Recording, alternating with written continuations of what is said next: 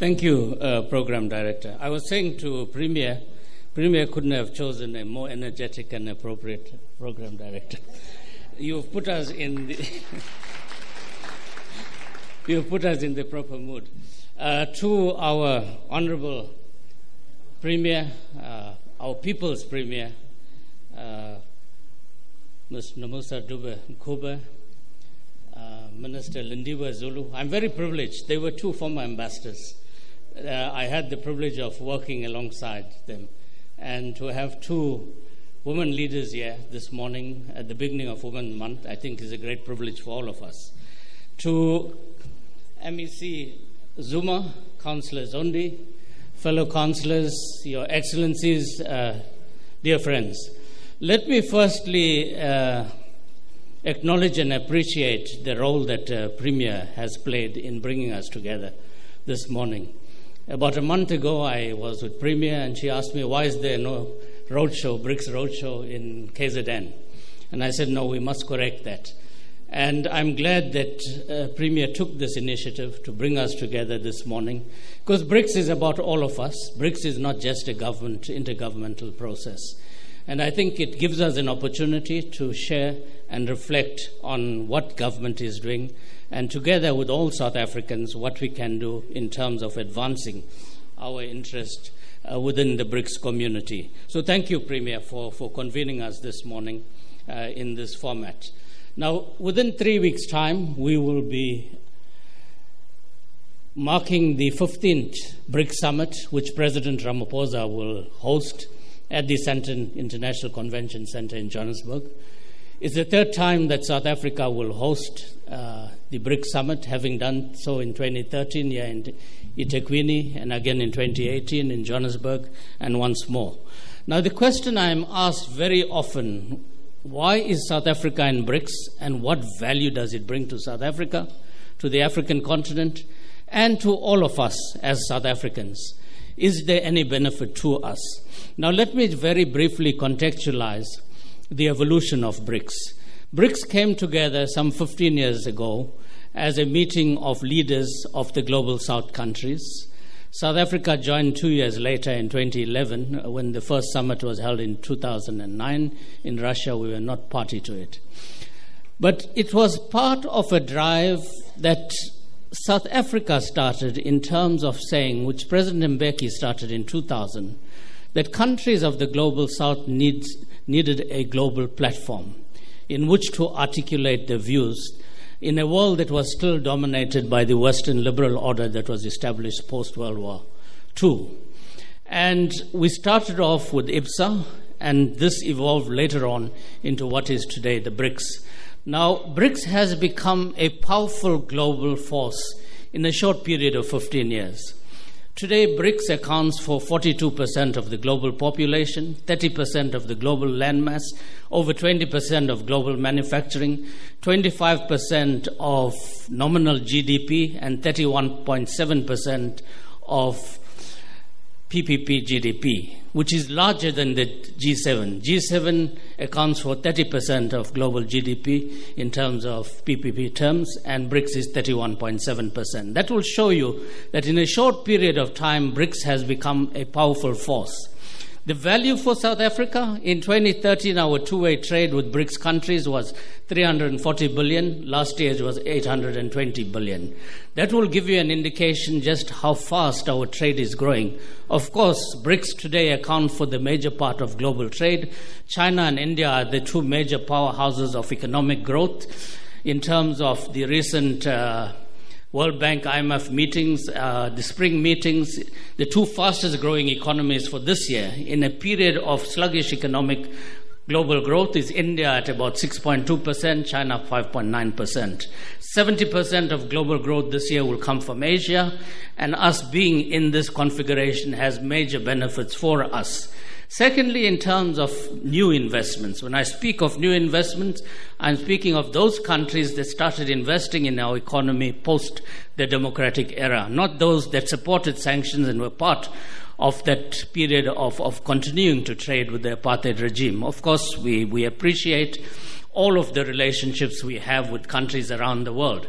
But in terms of new entrants into the investment uh, platform of South Africa, some of the fastest growing investments are coming from countries of the global south, Africa included, Asia included, India, China being amongst the fastest growing uh, investors. Not only that, we have about 600 Chinese companies present in South Africa and about 400 Indian companies.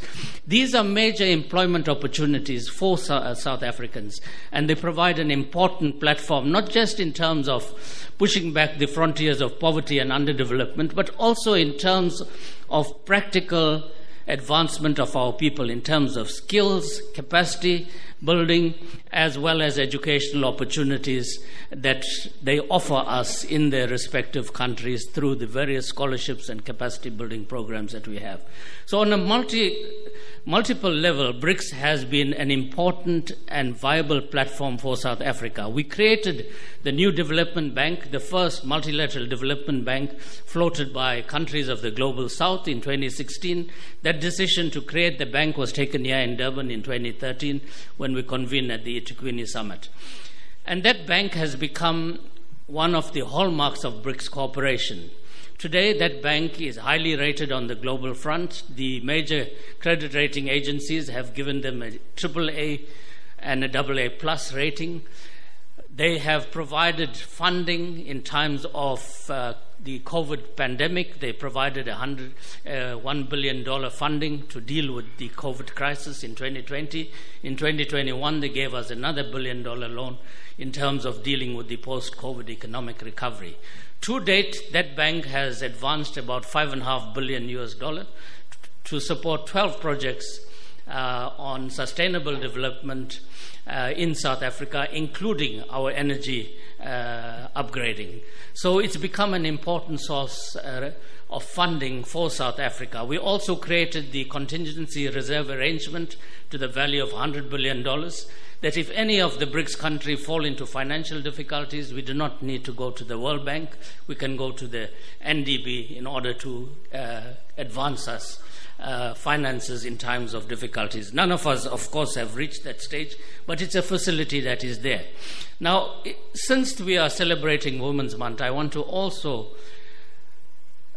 emphasize that South Africa has provided tremendous leadership within BRICS. And this year, Minister Zuma put forward the idea that we must create a women's platform. We don't have a women's platform within BRICS. And we have now formalized that, and she called the first meeting of uh, ministers responsible for women within the BRICS family, and this is the first time it's been done. Secondly, we have formalized the concept note to create a permanent women forum, and that will be launched during the summit. Another very important outcome of our chairing is the formalization of the youth track. We don't have a formal youth track.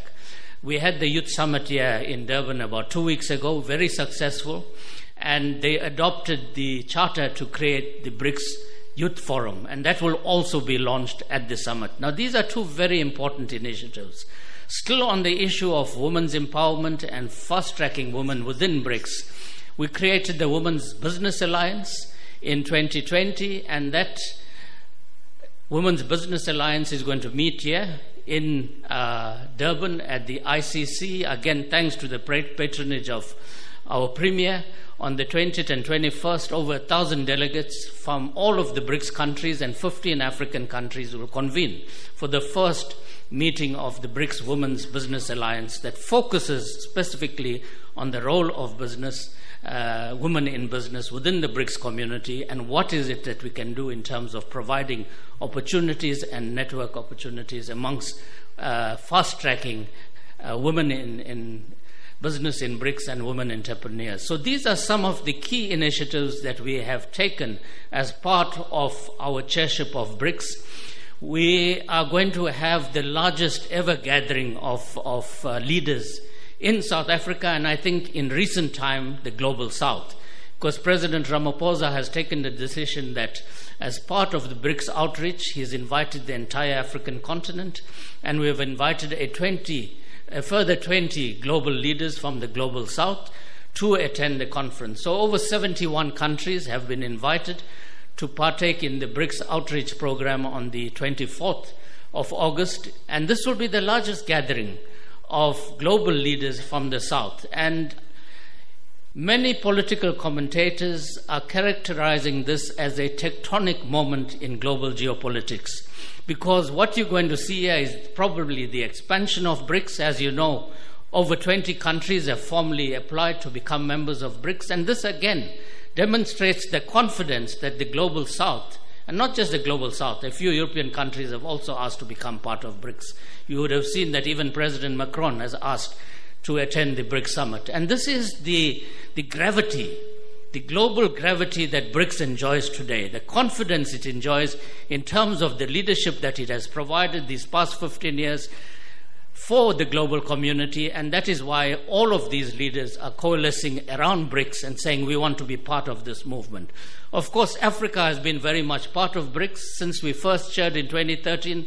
We had the outreach with Africa. We did so again in 2018 when President Ramaphosa invited the entire SADC to be part of the outreach with the BRICS leaders. And as I've said this time, we have the entire African community uh, leadership as part of the BRICS outreach. So it's important to recognize that BRICS is not just about us as government, it is about all sectors of society, and that the benefits of BRICS accrues to all of us.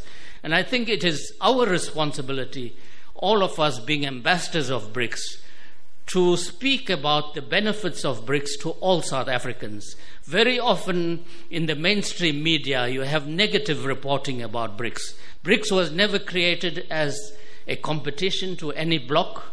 It was created to advance the interest of the global south, who continues to be marginalized in a very changed global reality of what we had in 1945. The world of 2023 is totally different from the world of the post World War period.